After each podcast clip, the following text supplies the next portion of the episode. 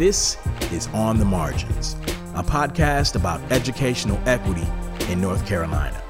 We bring the often untold stories of education in the state from margin to center.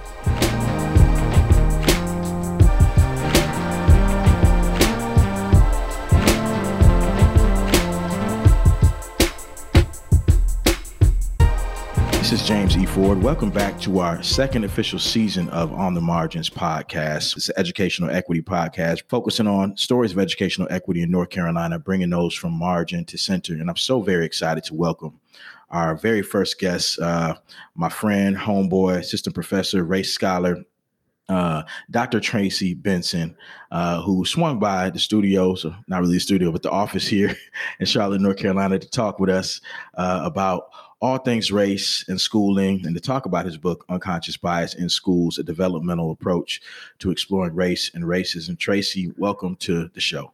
Oh, thanks for having me, James. I appreciate the opportunity to come here today and talk about my book, Race, Racism, Race in Charlotte, and the uh, the achievement of students of color in our country and, and in our city.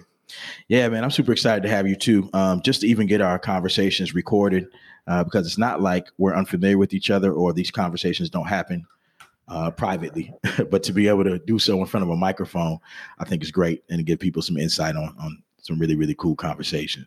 So uh, starting off, man, I I, I know you, um, gotten to know you for the past several years now. Um, brilliant mind, uh, incredible brother.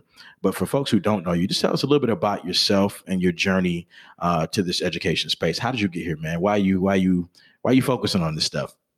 Yeah, it's a good question. And one of the things, you know, when I open up talking um, and during my book talk is I talk about my uh, moment of, there's several moments of racial awakening that we have as people of color, you know, that awakening when we first learn about slavery, because everyone first learns about it at some point in time. Mm-hmm. And if you're black, you learn like, wow, that happened to my people you know and it's it's that struggle very early in life in elementary school that you know a lot of us may remember if we think back to, but it's a very painful moment. And um, I've had several of those moments in terms of recognizing what it means to be a person of color in this country. And one that I talk about is um, is a moment when I was in the fifth grade, and I had a teacher, Mr. Evans. I still remember his name. You know, we had these moments, and I was just joking around with one of my white friends in the hallway. And and mind you, I was a part of a um, an integration program. So I was raised in uh, Milwaukee, Wisconsin, the city, and they had a program called the 220 program where they would bus low income black and brown kids out to the suburbs. So I was bused from third grade on out to the suburbs to integrate the suburban schools. And this is in the 90s.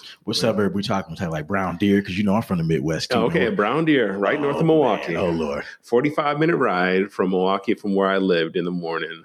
And so, um, one of my friends, white friends, um, I knew him very well. We were horse around in the hallway. You know, I was playing jokes on each other, and you know, we were cool. And mm-hmm. so after we were done playing playing around, I started walking down the hallway to go into my class. For whatever reason, the the um the teacher, I didn't even have him as a teacher, saw me as a black kid as a troublemaker. And I mm-hmm. never caused trouble in school whatsoever. I was, you know, from my mind, I was one of the good kids. You know, I had these good mm-hmm. kids and bad kids. I was one of the good kids in my mind. Plus, my mama didn't play that. So right, we right. didn't get in trouble at school, right? and so when I was walking back to my class, I had my art supplies in my hand in a, in a, in a two gallon a milk jar, a milk uh, um, container that we'd cut the top out of to put our art supplies in. Yeah. And Mr. Evans walked up and wanted to punish me for a horse around the hallway. So he took my art supplies out of my hands and dumped them in the middle of the hallway. Oh, wow. And, you know, and I was just in complete shock that a teacher would do something like that, um, c- considering I never caused trouble. So um, I paused for a moment, but then bent down to pick up all my supplies. You know, we were very poor. Um, I can't be, you know, wasting stuff in the middle of this hallway. Put put the stuff back in my container. I kept walking down the hallway, going to my class. You know, I wasn't going to mouth off. wasn't going to protest. I kept going. And then Mr. Evans came up from behind me and put his arm around me and started to explain what he why he did what he did. And I didn't hear nothing because I'm in shock. Yeah. But instinctively, I pushed his arm off of me. Okay. Yeah. Um, and then he swung around with a stiff finger in my face and just growl scowl on his face and, and yelled, "Do you want to start with me?" Right in my mm-hmm. face. You know, I felt some spit on the side of my face. And how old are you at this time again? Oh, I'm in fifth grade. Wow. Mm-hmm. And so I was like, "No, you know, why? Why start? What? What, what do you mean?" I was like, "No." And then he turned and walked off. And I was just, I was in shock, utter shock for the rest of the day. I don't even remember what happened the rest of that day. But just being shocked like why is he treating me like one of the bad kids mm-hmm. why does he treat me like one of the bad black kids mm-hmm. i'm one of the good black kids and in my mind i'd seen since the third grade the black kids especially the black males being treated just like i was treated right, right. and my assumption like they were acting bad all the time but from that moment on i started watching the white boys because I was horse riding the hallway with my friend and we were doing the same thing, but the white boy wasn't punished. And so then I started to notice that the teachers were, in fact, treating black and brown kids differently, more harshly than the white kids for the same behaviors. Mm. And that awakening came in the fifth grade. Wow. And so from then on, you know, I, I, I worked my way through the school system. My parents were both educators. My mom was a, a counselor um, in Milwaukee Public School. My father was a special ed teacher for a little while. And they, we'd had conversations at the house. And so I knew I'd wanted to go into education to sort of deal with these issues of race and racism as a teacher and then as an AP and then as a principal. And in when I was a principal in 2010, mm-hmm. this was well beyond the time I was in school in the early 90s, but I saw the same behaviors from white teachers towards black kids. These mm-hmm. very explicit racist behaviors that were accepted, were normalized. And so, in doing the sort of anti racism work as a principal, mm-hmm. after transitioning to my doctoral program, I knew I wanted to write about it, research about it, speak about it, and train you know, educated since most of them principals and most teachers are white to uh, um, recognize just the amount of inflicted damage through interpersonal racism and structural racism that we as educators do in schools mm-hmm. almost on the everyday and how to mitigate that and lessen the impact on students. You know that that, that really uh, resonates in particular for myself because i mean as many of the listeners know like i'm you know of course a father of four right? And so my oldest son is in the fifth grade right now and so as these boys begin to mature, particularly as they get around the ages of 10 and 11, we know um, what the research says about the adultification of black boys in particular. And I think to myself that, you know, um, even then in that moment, you were a researcher, you were beginning your research, right? So the anecdote, as I'm sure you found um, through your doctoral program, that that story wasn't unique, right? That that actually spells out something that we see uh, continually throughout the education system and across generations. So not just in a hallway in Milwaukee in the in the 90s, right? But even today, we continue to see that sort of racial bias, right, play out. Um, and you seem to have a particular focus on the teachers right versus some of the other players in the education space the uh, you know the administrators the principals aps dean of students. Why did you why did you decide to focus in on teachers in particular?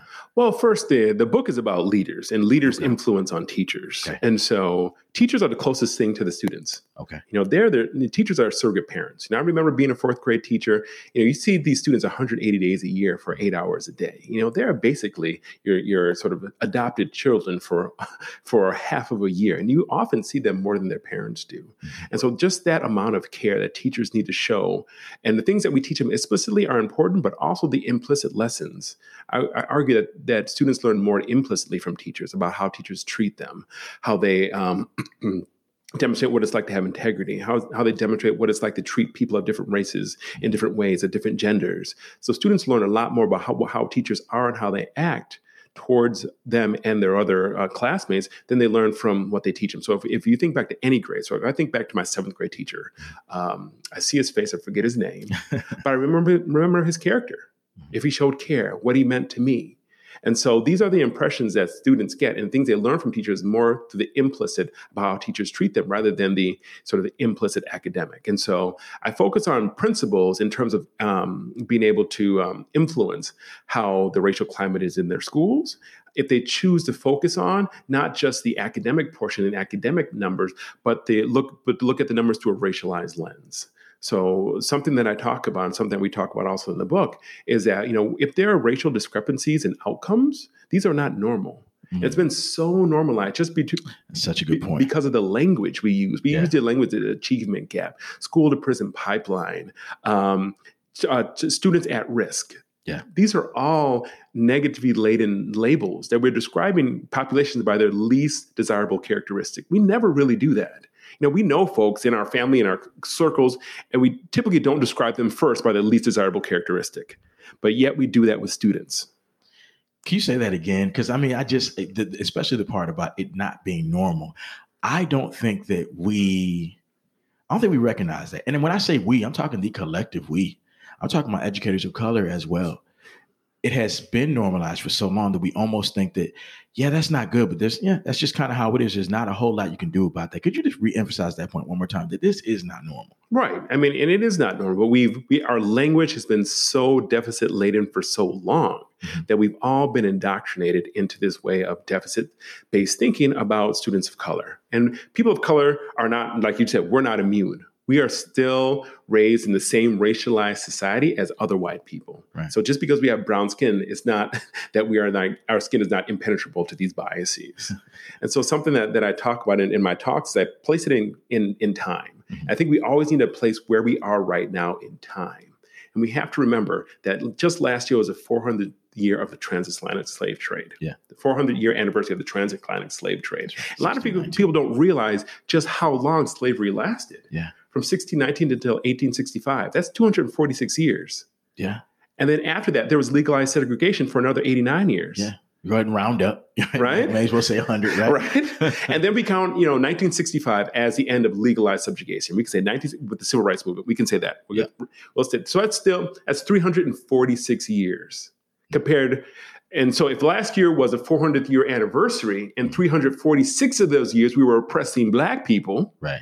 right? And so if you count up to today, 2020, that's only 56 years. Right. 56 years of legalized freedom. Right. Compared to the residual of 356 years of oppression. Yeah. So we're dealing with those residuals now. And so we cannot solve racism in 56 years without intentional action.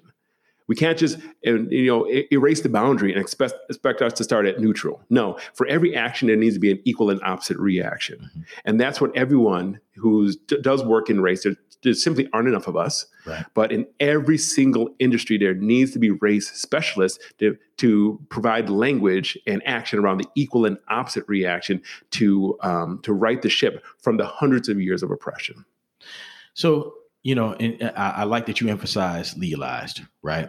Because those the, those latter, you know, fifty some years, it's not as if racism hasn't still been operating, right? Um, it just hasn't been doing so within an explicitly uh, explicit legal framework, right? And you talked about applying a racialized lens for the way that we look at data, the way that we look at our systems. Um, what are some of the ways that racism continues to pervade the education system that you see that may not be legal but still is pervasive? Oh, there's there's so much legalized racism still within our school system. You got to remember the history of our of our education system. Black people are never meant to be educated in this country. Mm-hmm. Education has been historically weaponized against indigenous populations. Mm-hmm. They use it was used to assimilate to white culture. We got we can't forget that it was first weaponized against the indigenous populations to, to eliminate their culture, to eliminate their people. And then, it, secondly, it was weaponized against Black people. It was because it was illegal for us to learn to read. Us, it was illegal for us to learn to learn. And so that's weaponized. You yeah. weaponize education. And so education has been historically weaponized, and the residuals are still within our curriculum still within the way our schools are formatted, still still um, weaponized in a way in which um, we we operate every aspect of our schooling. It's it's developed and built around the promotion of a, of a false meritocracy and a false system of of, of ranking people and ranking uh, populations that all, will always advantage white people, specifically white males. Mm-hmm. And so, if we think about that in terms of the history of education, uh, we could take any aspect. So we could take school funding, which is, I mean, it, it's it's the sort of foundation of how we've you know disenfranchised poor Black and Brown population. Because historically, we've been pre- we've been prevented from, um, as a people, uh, holistically accruing wealth and living in wealthy areas. And so, if we continue to fund partially schools and school districts by property value with our history of redlining and prevention of black and brown people from accruing wealth, and then with our um, de facto segregation, that black schools are always going to be underfunded because our property value is not, uh, not is not as high and we don't have the generational wealth. And so, what, what does that come with? Underfunded schools typically have less experienced teachers mm. because these schools are um, are labeled failing schools. And who wants to work in a failing school? Nobody. With historically traumatized populations. Right. Right. We, we don't have the funding to right the wrong. And then also with you know less experienced teacher comes higher comes higher rates of turnover because they don't have enough resources to serve the student population. And also with that comes inexperienced leaders because what experienced leader wants to be tied to a school with high teacher turnover problems and it's labeled as an F school? Yeah. School and so we have this rate, cyclical yeah. issue in our country where we tried to solve with No Child Left Behind, which was a bipartisan bill, but at the same time, it wasn't well thought out because we already knew where the failing schools were. We don't need the billion dollar testing industry to tell us where they are. Mm-hmm. You know, anyone with any sense can tell you where they are. And instead of spending billions billions of dollars on testing, we need to spend those billions of dollars on resources to educate these student populations. So what I hear you describing is that it's a system. And so, um, what often gets lifted up in arguments that sometimes I feel are disingenuous is who's preventing these kids? It's not like somebody's preventing you from learning right? It's like uh, there's a person with a gun to your head saying, "Don't learn," right? Or or somebody standing in front of a threshold preventing black and brown kids from coming in, right? And what I try to communicate is that the system is a lot more, um, it, it's a lot more uh, covert than that, right? And that it's it, it really it has a lot of uh, individual pl- players, but it's really an institutional problem at this point, right? And it can be found in, as you mentioned, in the curricular materials and the approaches. It can be found in uh, the policies, uh, the protocols, and specifically the practices, right? And who those are are normed after. Um, erasing, I won't say erasing, but debiasing uh, folks who work in that system is tremendous, tremendous work. Um, and you know, a lot has come out and I'd say the past five years, maybe more, of folks now recognizing this idea of uh, unconscious or implicit bias uh, and implicit sanctions and the research around that. And I think it has awakened people to a lot of things. But my my central, uh, uh not argument, but um, um, sort of discomfort with that is that it's provided language for something we didn't know about before, but also it has, in many cases, let people off the hook to say, oh, well, listen, I know I have biases. Everybody has biases yeah, that's fine. I'm glad you know you have biases. The question becomes now, what are you going to do with what are you going to do about that? And so what has been your experience when it comes to this this work specifically around unconscious bias and working with principals and, and, and leaders in education? What has been the response to this intervention? Oh, thank you. For, I mean, thank you for that question because it, it's always it's a work in progress. Yeah. You know, I've, I've, been at this work for I'm 41. I've been an educator since I've been 23 right? Wow. Um, it's been a constant learning process from being a teacher to an AP to then a principal and then going back to school and studying uh, and writing about and researching. So it's always a work in progress about you know where to start, how to develop language, and how do I create a space where I where where we, my co-author and I and myself uh, alone when I when I do go out and speak, create productive discomfort in a way that's going to move people because you have to understand the sort of the climate around education right now mm-hmm. that it's shrouded in white fragility so robin DiAngelo writes about this yes. and one uh, large barrier to um, addressing that white fragility is, she has 11 different points of white fragility but the one i find most prevalent is the the white right to racial comfort. Mm. and so she writes about a white people in general have a very low sh- threshold for racial discomfort because they don't typically in families don't talk about race as often as in black and brown families. And so their racial awakening is the one that i talked about in fifth grade. Typically you know if they don't if it's not purposeful they don't come to racial awakening until they're you know maybe you know late 30s 40s 50s if, if ever. Right. And we realize that the discomfort that of that we experience at a very young age with learning about slavery they experience a lot later on. So their threshold for learning for for um, for weathering racial discomfort is very, very low. Mm-hmm. That we're starting at, at ground zero and then working our, our, way up. And so, when approaching this work and talking with uh, my white brothers and sisters, that, that's why I refer to them as in education. You know, we we can't be on we can't be on two different sides. We all have to be together. Right. Is uh, approaching the work with um, with humility and with empathy um, but also not shying away from pushing past that the white discomfort right. with, with talking about race. And so the reason why we named our book Unconscious Bias in Schools is because we want folks to pick it up you know, I was just talking to a couple of colleagues last time. So, know, I'm going to be real with it. I appreciate being on your show. That unconscious bias is a very safe word for white people. Yeah. Right. Yeah. Like, yeah, it's not my fault. Don't worry about it. You know, it wasn't my fault. I've been indoctrinated into the system, and then hence I'm less responsible. But no, you are responsible. Right. And also on our book is very purposeful. So the names on the book also is Tracy Benson and Sarah Fiarman. So if you if you look on the book, you don't see pictures. Absolutely. Right. So if you didn't know who I was and you didn't know what the book is really about, you would think it's a book about unco- safe unconscious bias written by two white women. and that's purposeful because you want people who wouldn't normally pick up, pick up a book called, it would be called uh, Racism in Schools with a picture of a big black man on front. I argue it wouldn't sell as often as a book like this. Mm-hmm. And so we use unconscious racial bias as an entryway. But then we quickly explain in the very first chapter that this is a book about racism in schools but we're not going to say racism in schools because it's a it's a it's a loaded term mm-hmm. that has become that has been made taboo by white society. It hasn't been made taboo by black and brown society. You know, right. been we're, made we're taboo. yeah, yeah. This, right? yeah, if for no other reason than by force, right? Yeah, but but white society racism has been been been uh, become a taboo word to use to describe someone, and so uh, I we have approached this work in a way where we want to enter at a level and meet people where they are, and approach it in terms of explaining two particular terms uh, that we want folks to hold in tension as they make their way through the book. One sort of uh, construct is the good racist, uh, the good non wow, the good non racist, bad racist binary. Mm-hmm. Okay. Mm-hmm. And this is very important because, especially in white society, among good non racists who want to be allies, who don't want to be racist, who aspire to be non racist, right. right?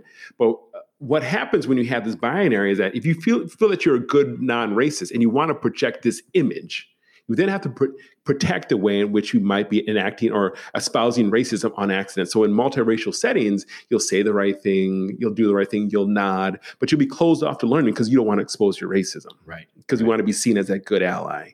which just closes you off to learning. And then also in terms of these very same people, by seeing other people as bad racists, mm-hmm. it separates himself from them. So I can define the bad racists over there, the, the the white nationalists or the KKK members. So I'm not them. I am me. So I don't I don't want to be associated with them. I don't want to talk with them, to see them as learners. I want to see them as a bad racists. So what we what we talk about is is separating uh, is getting away from this binary and thinking about people more along a racial identity development continuum. Janice Helms writes about this in a book, The Six Stages of Racial Identity Development Among People of Color and Among White People. So these folks who we might see as the bad racists are very early on in the racial identity development continuum. They're they're ignorant in terms of their role, their racialized self, and their role of promoting racism in society. Now, those good, you know, the good non-racists are somewhere else on that continuum, but not fully realized, and they still have a lot of learning to do. So, freeing uh, folks that we that we talk to and we train from this um, from this um, binary sort of begins to break down the wall to have people sort of think about accepting their internalized racism. Everyone has internalized racism. We need to learn about this in service of kids. Yeah. Right. That's the North Star, right? Right. Not just, I mean, there's a moral imperative, certainly, right, to be had beyond anything that's explicitly ed- educational. But in this vocation, right, in this line of work, um, the only thing that gives it any meaning and any purpose is that we work with young people and that what we do drastically impacts their lives, right? And so, from that vantage point, we don't have the luxury of remaining quote unquote race neutral if there ever was a thing, right? Right. right. Or saying that we don't see color, any of that stuff, right? Or just saying we're not racist, right? To your larger point, but to be actively anti-racist in our orientation. Yeah, and I like the word that you used just just just a few sentences ago about about impact on on students, mm-hmm. because that's the second construct that we talk about is focusing in on impact, not intent. Because mm. where we often get the white defensiveness and the guilt and the shame is about addressing an issue of racism and then white people going right to intent. You know, I didn't mean it. I am a good non racist. I have black friends. I don't see color. The, the, race blindness it has its own problems in and of itself. Race blindness is a great aspiration. I think that's a laudable and noble aspiration to be race blind, you know, to be a color blind, race blind. That, that's where we aspire to be, but that's not how people live currently. Mm. So until people stop experiencing the US as in racialized ways, we must continue to talk about race and racism. I want I hope we aspire to get there where we don't have to talk about race in terms of outcomes. Mm-hmm. But but in terms of the second construct, we need to focus more on impact. Looking at how students are performing in schools, how they're performing in classrooms, what are their outcomes, and if they're when I say what we say is if there's smoke, there's fire. If there's a racialized disparity, there's bias somewhere in the system that we actually have the power to do something about. So intent is off the table. You know, we're all on a racial racial identity development continuum and learning about our racism. So intent is off the table. We we mean well. Now let's focus on impact in terms of how our actions, our internalized racism is impacting students. And to the federal government's credit, right? Like some of the guidance that has been offered forth is this idea of disparate impact particularly when you look at racialized subgroups, right? So that we're not looking at when we look at the data, you know, the intention, right? We're looking at is there are there racial disparities, right? And given the complex history of race and racism, um, we have to look at not whether you you meant it, not whether it was on accident, but if there are racialized disparities between the various subgroups, that's cause enough for us to enact an intervention. Um, many of you all who are listeners know that uh, CREED uh, put out a document last year called Erasing Inequities, which looked at um, all one million and a half students in North Carolina, uh, disaggregated them all by race, but looked at them across several different uh, access and uh, outcome indicators, educational access and outcome indicators, to determine whether there were disparities in opportunity ultimately. And what we found is predictably, right? It doesn't matter what you're talking about, whether it's access to teachers, novice teachers, as you were saying, teacher turnover who gets enrolled in what classes, suspension, uh, AP and IG, right? Who gets identified as gifted or as EC? That across the continuum, you're going to see disparate racial outcomes, and that that's cause enough for us to say, you know, there's there's a problem here, and that's ultimately what racism is, right? Uh, the most pernicious and impactful kind, um, going back to impact, is the kind that, that shows up whether we mean it or not. Um, so we're getting ready to come up on a break here in a moment, but I wanted you just to I want to acknowledge that in Tracy's uh, book, uh, he has a foreword written by uh, someone who's kind of considered the OG, right, in a lot of respects of this racial equity work, and that is uh, Glenn E. Singleton. Um, many of you all know him as being the author of Critical Conversations, uh, him along with Curtis Linton, and uh, he says this as part of the foreword. Uh, he says the construction of race is acknowledged, documented, studied, and understood. The evidence and impact, there we go again, are irrefutable. Overcoming the inability and or lack of will to name, talk about, and examine racism in every aspect of our social order and system of schooling, born of practice and sophisticate, sophisticated in race, must be a function of transformed belief, conscious intent, and explicit action. May this book be a useful contribution to your practice of each. How big of a deal was that to get the blessing from uh, Glenn Singleton and talk about just really briefly like your relationship with Glenn? Glenn has been I first met Glenn. I didn't meet him actually. I was first in the audience when he was working with the school districts. I was a principal um, intern in Chapel Hill during my time at UNC uh, Chapel Hill to get my master's back in 2005 and 2006. And I was at Smith Middle School, and he was working with Chapel Hill Carrboro City, Carrboro City Schools. Mm-hmm. And he was, I don't, I forget how long his contract was with them, but I was at one of his professional developments. And I was I admired the way he navigated racism in a very direct way with a smile.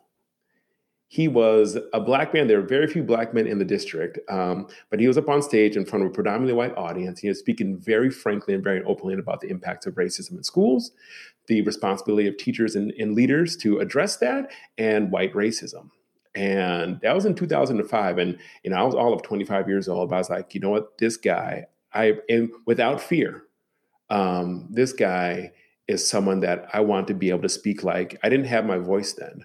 I didn't have the terminology. I didn't have the the sort of the um, the ability yet to be on stage in front of people to do what he did. But I knew I wanted to impact the way in which he did. So just so happened was we crossed paths a few more times in other professional development um, opportunities uh, at other conferences, and I slowly made it like Glenn. You know, I met you back here. You know, try, I was sort of a Glenn groupie, might, might I say, at, at, at different conferences, and so we did get a chance to work together when I was at Harvard in my doctoral program. We brought him in for our cohort of 25 students. And that's the time where I really got to sit down and have a one on one. He gave me a lot of advice about to cultivate voice, how to keep in the fight, and how to exercise self care, which is the most important part of doing this work.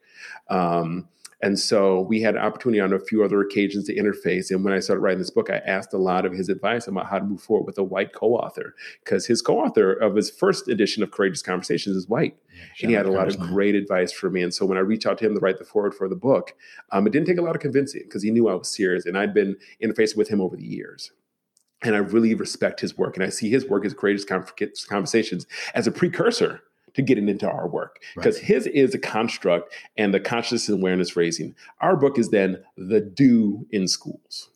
And so we're going to get ready to head to a break, but I want to pick up there once we return. Is you know what does the work look like? Because there are, as you, as you mentioned, dimensions and sort of stages, and we often get stuck in kind of that uh, initial awareness or consciousness raising piece. But I want to know uh, how do we elevate and uh, extend ourselves into that next phase. So we'll be right back in a moment after this break.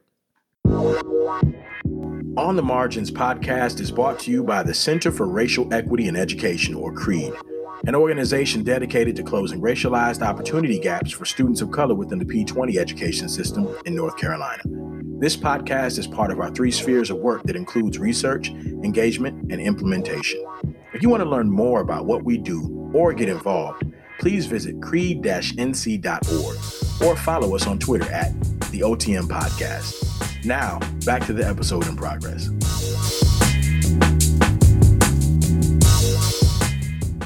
So we're back with Dr. Tracy Benson, um, again, talking more about uh, his work, his uh, recent book, Unconscious Bias in Schools, a developmental approach to exploring race and racism. And furthermore, just talking about how race, the intersections of race and education. Um, Tracy, before we went to the break, you were talking a little bit about your relationship with uh, Glenn Singleton um, and, you know, talking uh, about how you know you feel like your work picks up sort of where uh, Glenn's does a really good job of orientating folks uh, to this consciousness raising and, um, and, and awareness level. Uh, talk to us about the importance of of you know not not viewing this as a continuum, right? Because what happens is some folks say. Uh, and I've experienced this.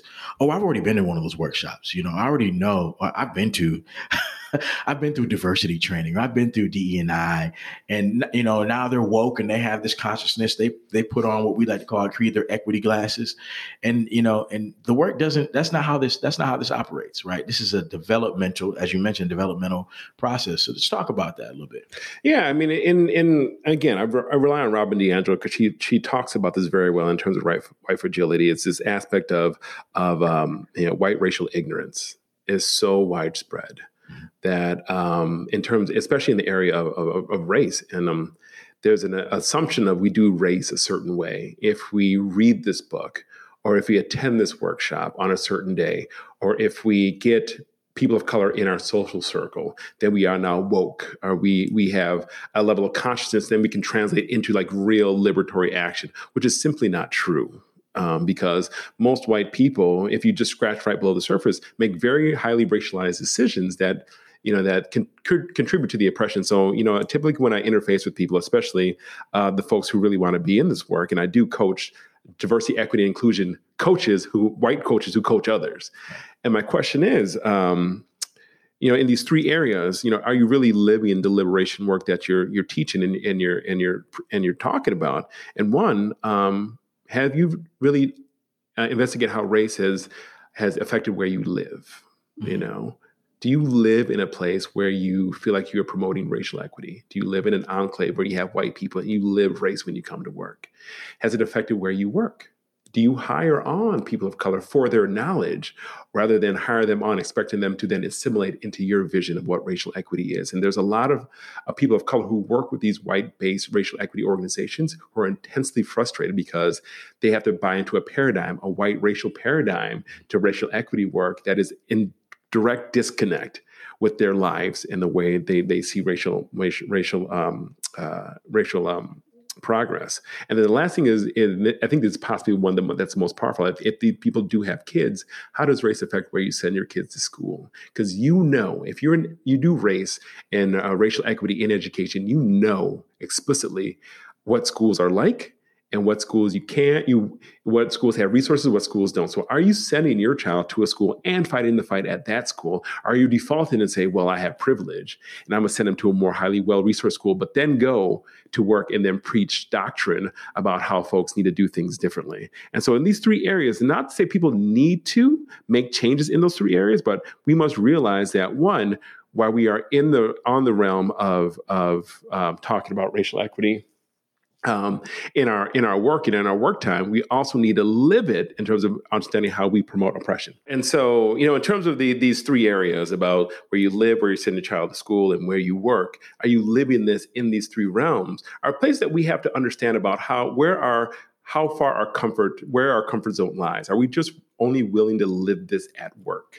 From nine to five and then go home to our white racial enclave? Mm-hmm. Are we thinking about this in the broader sense of living what we preach in doctrine in terms of our, our environment and in our organization? And I find that the biggest barrier that I find is, um, again, that, that aspect of white racial comfort that, that, um, that uh, Robin DiAngelo talks about. And in our book, chapter um, five, the title is Whose Comfort Are We Prioritizing? Um, because we often come into this work realizing that it's, an, it's inherently emotional work. Yeah that emotions are very much tied to how we think about race and racism because there's a certain level of consciousness among everyone who lives in the United States of the the the depth of racism and how difficult it is a problem to solve. Whether you choose to be willfully ignorant, mm-hmm. angry about it, guilty, shameful, but there's a fear of opening Pandora's box. And then what is it then going to lead to? So we're going to open it and we're going to process feelings. And feelings is not what we really do at work, right? We, we, we, especially in schools, we, we have initiatives, we have numbers, we have specific ways in which we you know, implement curriculum and pedagogy. We don't deal with emotions around racism. And that's where 50% of the, the conversation takes place in this area of emotion and getting people past the point of guilt, shame, to the point of belief, and then participation and actually looking at data and seeing data as a source to then investigate racial bias because we often go to the default of explaining away so that your report that you all put out, every one of the aspects that you talk about in terms of access to AP classes, GPA, graduation rate, for every one of those data points, there's a deficit laden explanation about why black and brown communities perform this way. Either they're come, you know, the, the popular ones are single, single family homes, or maybe they're poor, or parents don't value education. We need more parent involvement in school. So these are all the deficit laden language that we're comfortable with. We're not comfortable with, saying that we have a graduation rate among black males that lags behind white males by X percentage. Where in our system is our system disadvantaging black boys intentionally? intentionally hmm. so that they do not graduate at the same rate. That's where the key is. And until we get to that point of seeing every data point that Creed reports about as a way to investigate and undo where it is in the system, then we can't really say that we are leading and educating for liberation.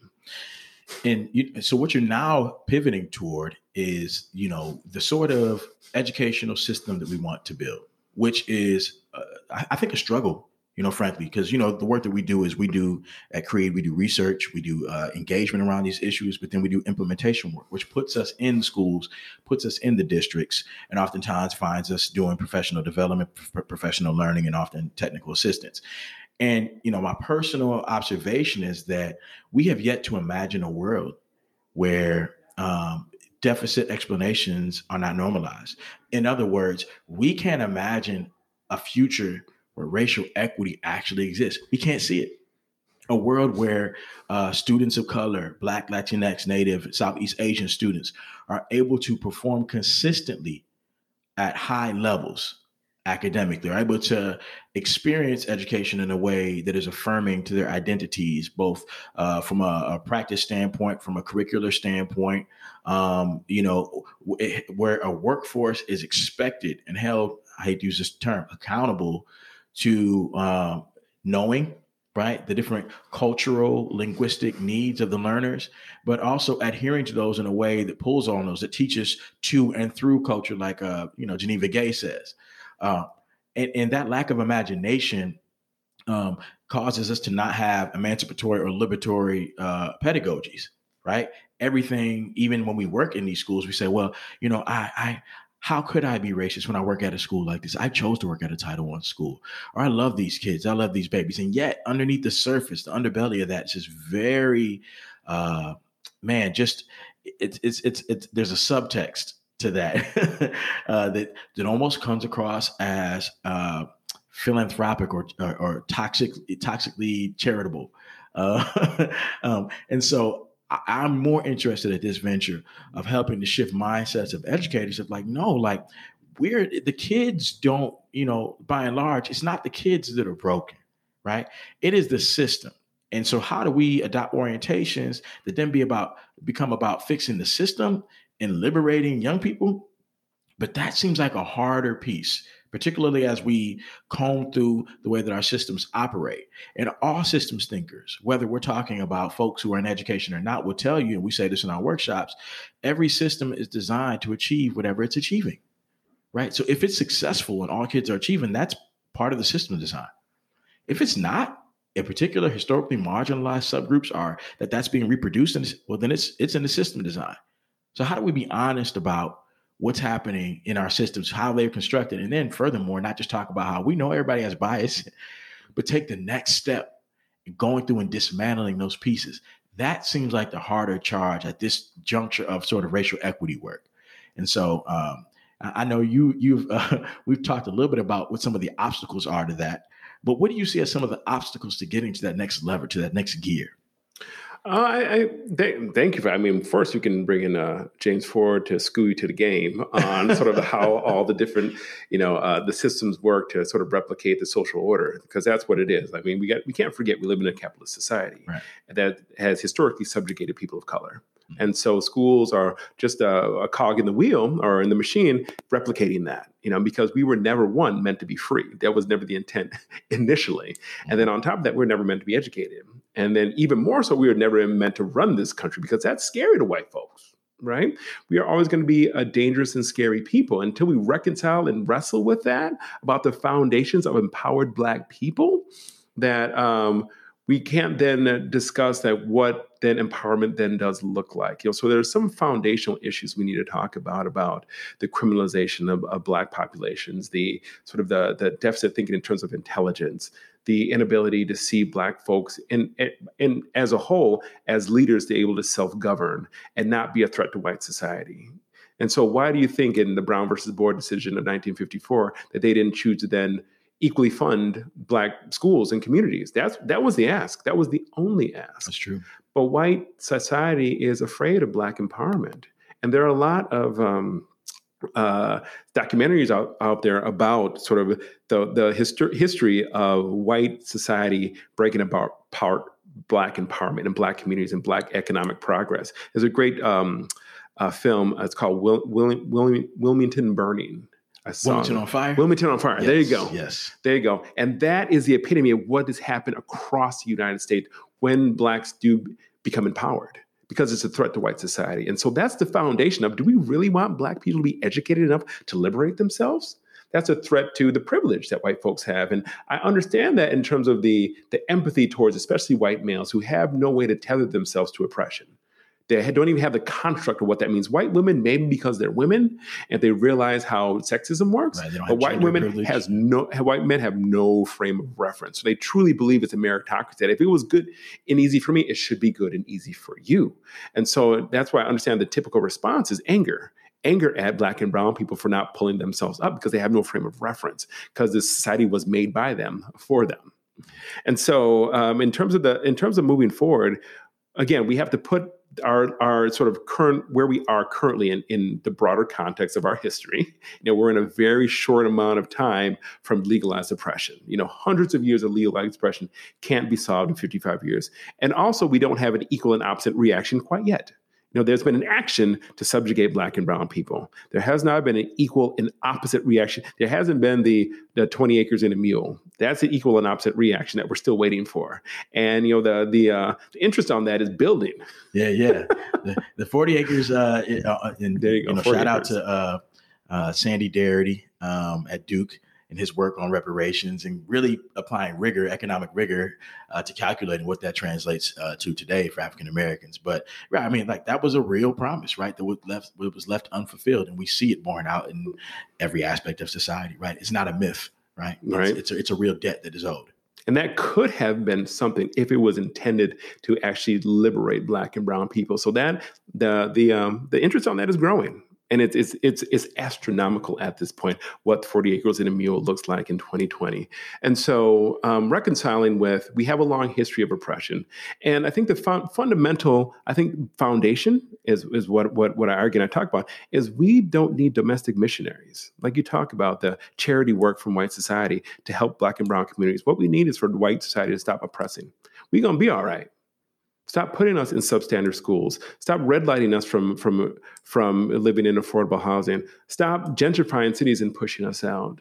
Stop leaving us unemployed and not hiring people, hiring us to work in, in companies and in organizations when we are equally, if not more qualified than our counterparts. And even when we get in, stop uh, um, uh, rating us and reviewing us as if we are less than and we have to do twice as much to be rated as a mediocre white male.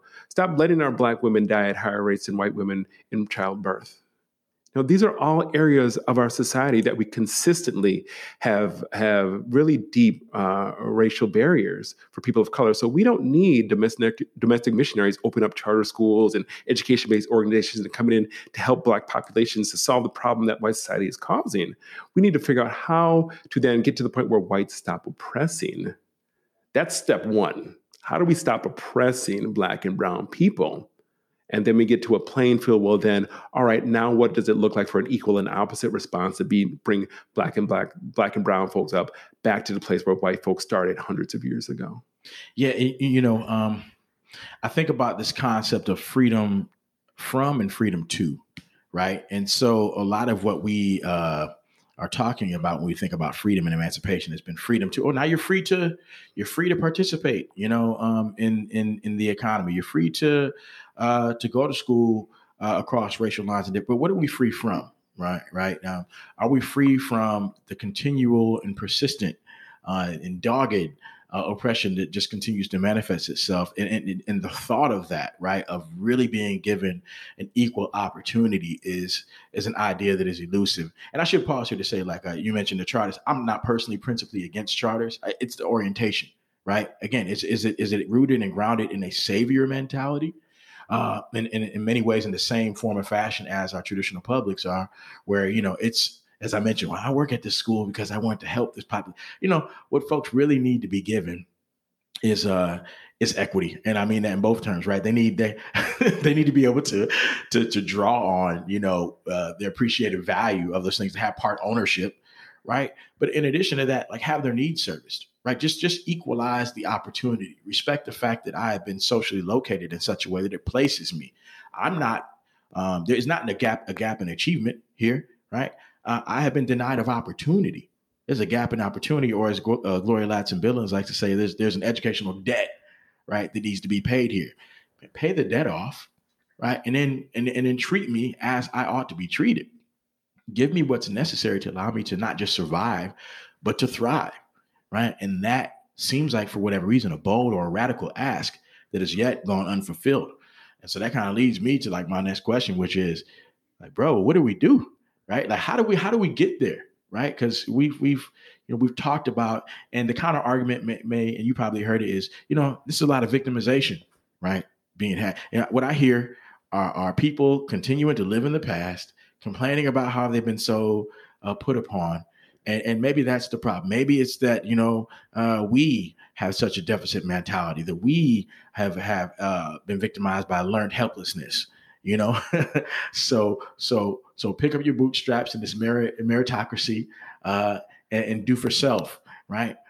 Whether we or not we agree with that, what is the pathway forward? Knowing that that is in fact the mentality of many folk who, uh, you know, stand in positions um, and you know to potentially inhibit or prohibit uh, or, or, or, allow us uh, to get what we need for our for our young people. So how do we do it, man? How do how do we get there? Yeah, and I mean, I'm and I'm not espousing. I don't have the way. If I had the way, you know, I'd be at the front, sort of leading, you know, straight up, you know, Nelson Mandela style. You're not gonna you're not gonna tell us that the way is in the book. Just, you know? just go get the book. The way is in the book, yeah. but I'm not gonna tell you because you got to. So, yeah, I'm gonna tell tell two two ways in schools, like put, putting one foot in front of the other, because that's all we can do, you know, as individual people. And individual people taking action creates a collective movement, right? Yeah. It also it always takes the individual you know, so we have to remember that we have tremendous power in when we act and when we share knowledge results. That each one teach one, and I understand that mentality in which you're talking about. About um, we need to need to sort of get away from this mentality, learn the system in which we live in, and then navigate the way in order to assimilate into it. And some folks do that,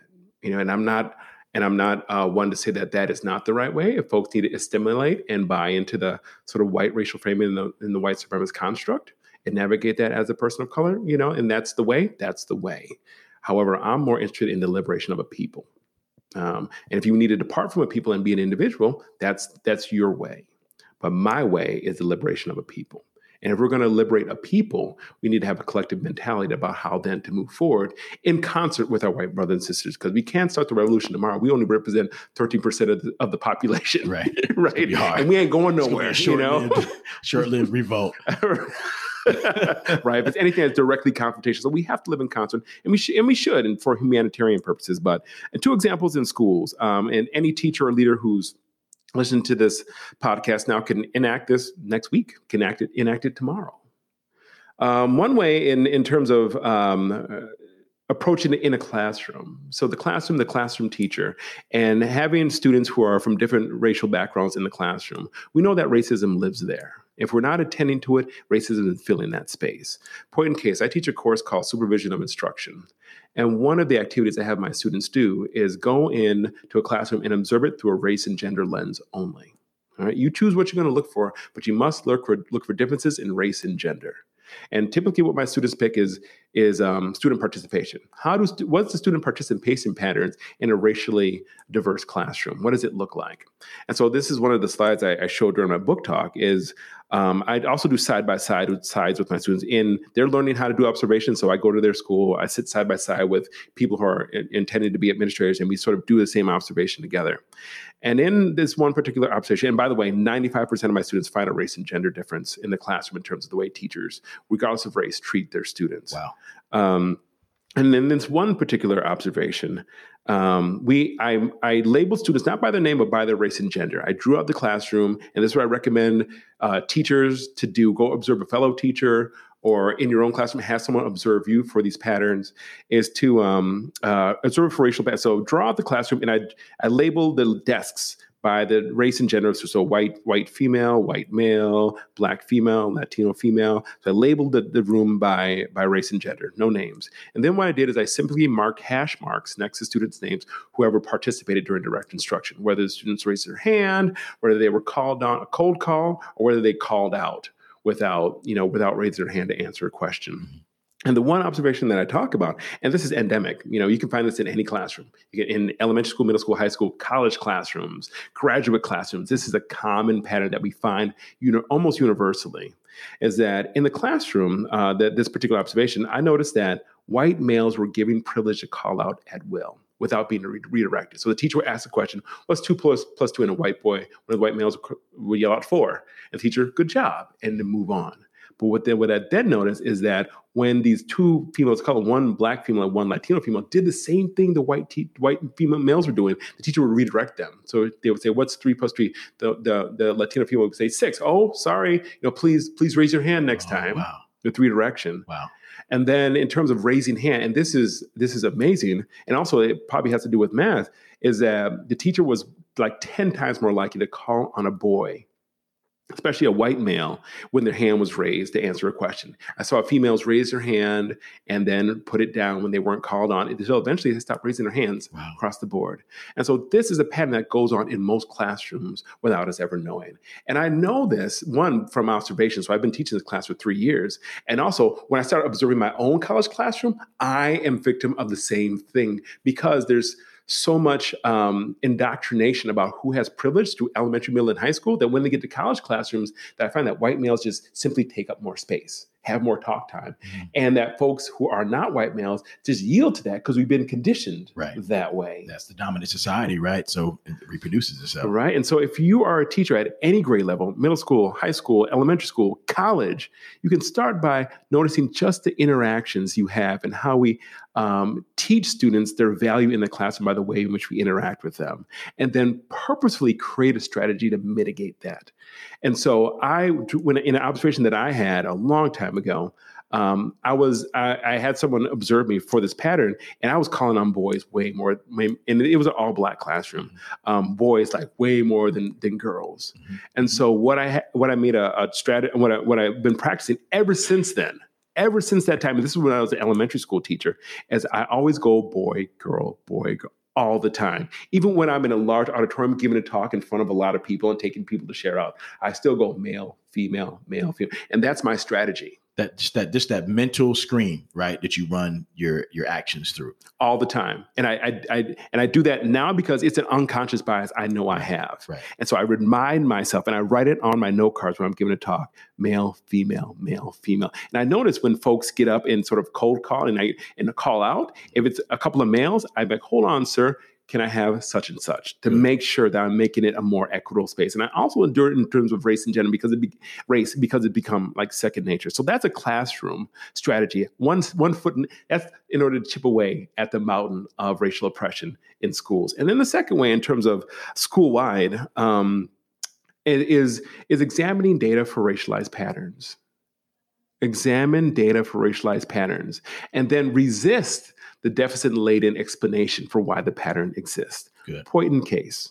Uh, this was a, a, a, case I had just last semester. So I was at a school doing a side by side with an, another one of my students, and this was a a, um, a, um, uh, a racially diverse school where you know white students represented 60% of the student population but 40% were students of various different other racial backgrounds that weren't white and i walked into the school we were walking on our way to our observation i passed by the, the student of the month board and this was in the month of November. So I noticed August, September, October, and November, the students of the month were up on the board from fifth, sixth, seventh, and eighth grade. There was one student from each grade up on that board. So mm-hmm. each month there were four students.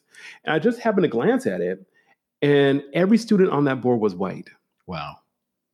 And since I had this racial lens, I'm like, what is going on here? like, how is it that you have a school where 40% of the students are students of color, but all the students of the month are white? That's a systemic issue with what's going on at school. Now, I didn't go and talk to the principal myself. I tr- I pointed out to my student, and she was like, "Oh, I never saw that before." I was like, "Because it's so normalized." Yeah, yeah. So she took it on herself. She's like, "I'm going to talk with the principal, and I'll come back and report to you later." And so she talked with the principal, and then in, when she came into the next class, she's like, "I talked with the principal," and she was, of course, the principal was very taken aback. She felt guilty. She felt shameful. Um, and so what then she decided to do is not investigate the system about how it happened what she chose to do is in the month of December, assign all kids of color to be students of the month in December as the as a strategy to counteract that. So she missed a chance to really investigate the system about how it was producing these outcomes, which could then have long-term uh, long-term effects in order to right the wrong. But she chose a technical response about just putting kids of color there. And so investigate systems for racial biases and then wow. figure out how the system is then privileging some students and not privileging others. That's an amazing story, both about the, you know, anecdotally, how the system um, produces that. And we should be clear that, like, what we're saying is not that, oh, you know, it's deliberate intentional racism why you didn't have any kids of color up there. What we're saying is that's a symptom of what is likely a much deeper system problem. Right. Right. Right. Um, and so the response to that is not just to do something that's symptomatic, right? Oh, well, you know, just put some black kids, you know, for the month of December, right? Is to investigate further and deeper. Um, and so, you know, for the podcast listeners, like uh, that, as well as many other strategies, can be found um, as in uh, in the Unconscious Bias in Schools uh, book that's been authored by Dr. Tracy Benson and Sarah Fiarman. Fireman, um, Fireman uh, mm-hmm. f- forgive me. Um, we got a couple of minutes before we close out here, and uh, as is tradition on this program, um, we like to leave with this notion uh, of radical imagination, rooted and grounded in the idea that we don't just want to focus on what it is we want to destroy, we want to focus on what it is we want to build. Right. So embodying this uh, asset based frame, uh, we, we have talked at length about what is wrong. Um, but oftentimes we're so focused on we got to get rid of this. We got to get rid. What is the society that we're trying to build? And, and, you know, I have to give credit by saying, you know, uh, you know, researchers and scholars like you know Henry Giroux and and uh, Peter McLaren. You know, those are the people who have inspired me to think in this way. Um, but when you close your eyes and you think about uh, in about thirty seconds what you want to build, uh, what does it look like? The radical imagination you have. I mean, I'm inspired by kindergartners. That I hold race conversations with the kindergartners when I have the opportunity to. And they are so they haven't learned to be self-censored. They will say and if you ask them a question about race they will tell you because they not they not have they have not been educated to be racially illiterate. Mm-hmm. they're open and honest. And so what, what I would like is for adults, for us to build adults that are also racially literate, that we could talk about race and liberation and our history of racial oppression in a way that's open and honest, and that just something that we do in the everyday, so that we can then collectively get to a point where we can invest together in, in liberation of, of, of all people. Dr. Tracy Benson, thank you so much for coming on the program on the margin, spending some time with me. Y'all make sure to go check out that book and to check out his work as well, and keep up the fight.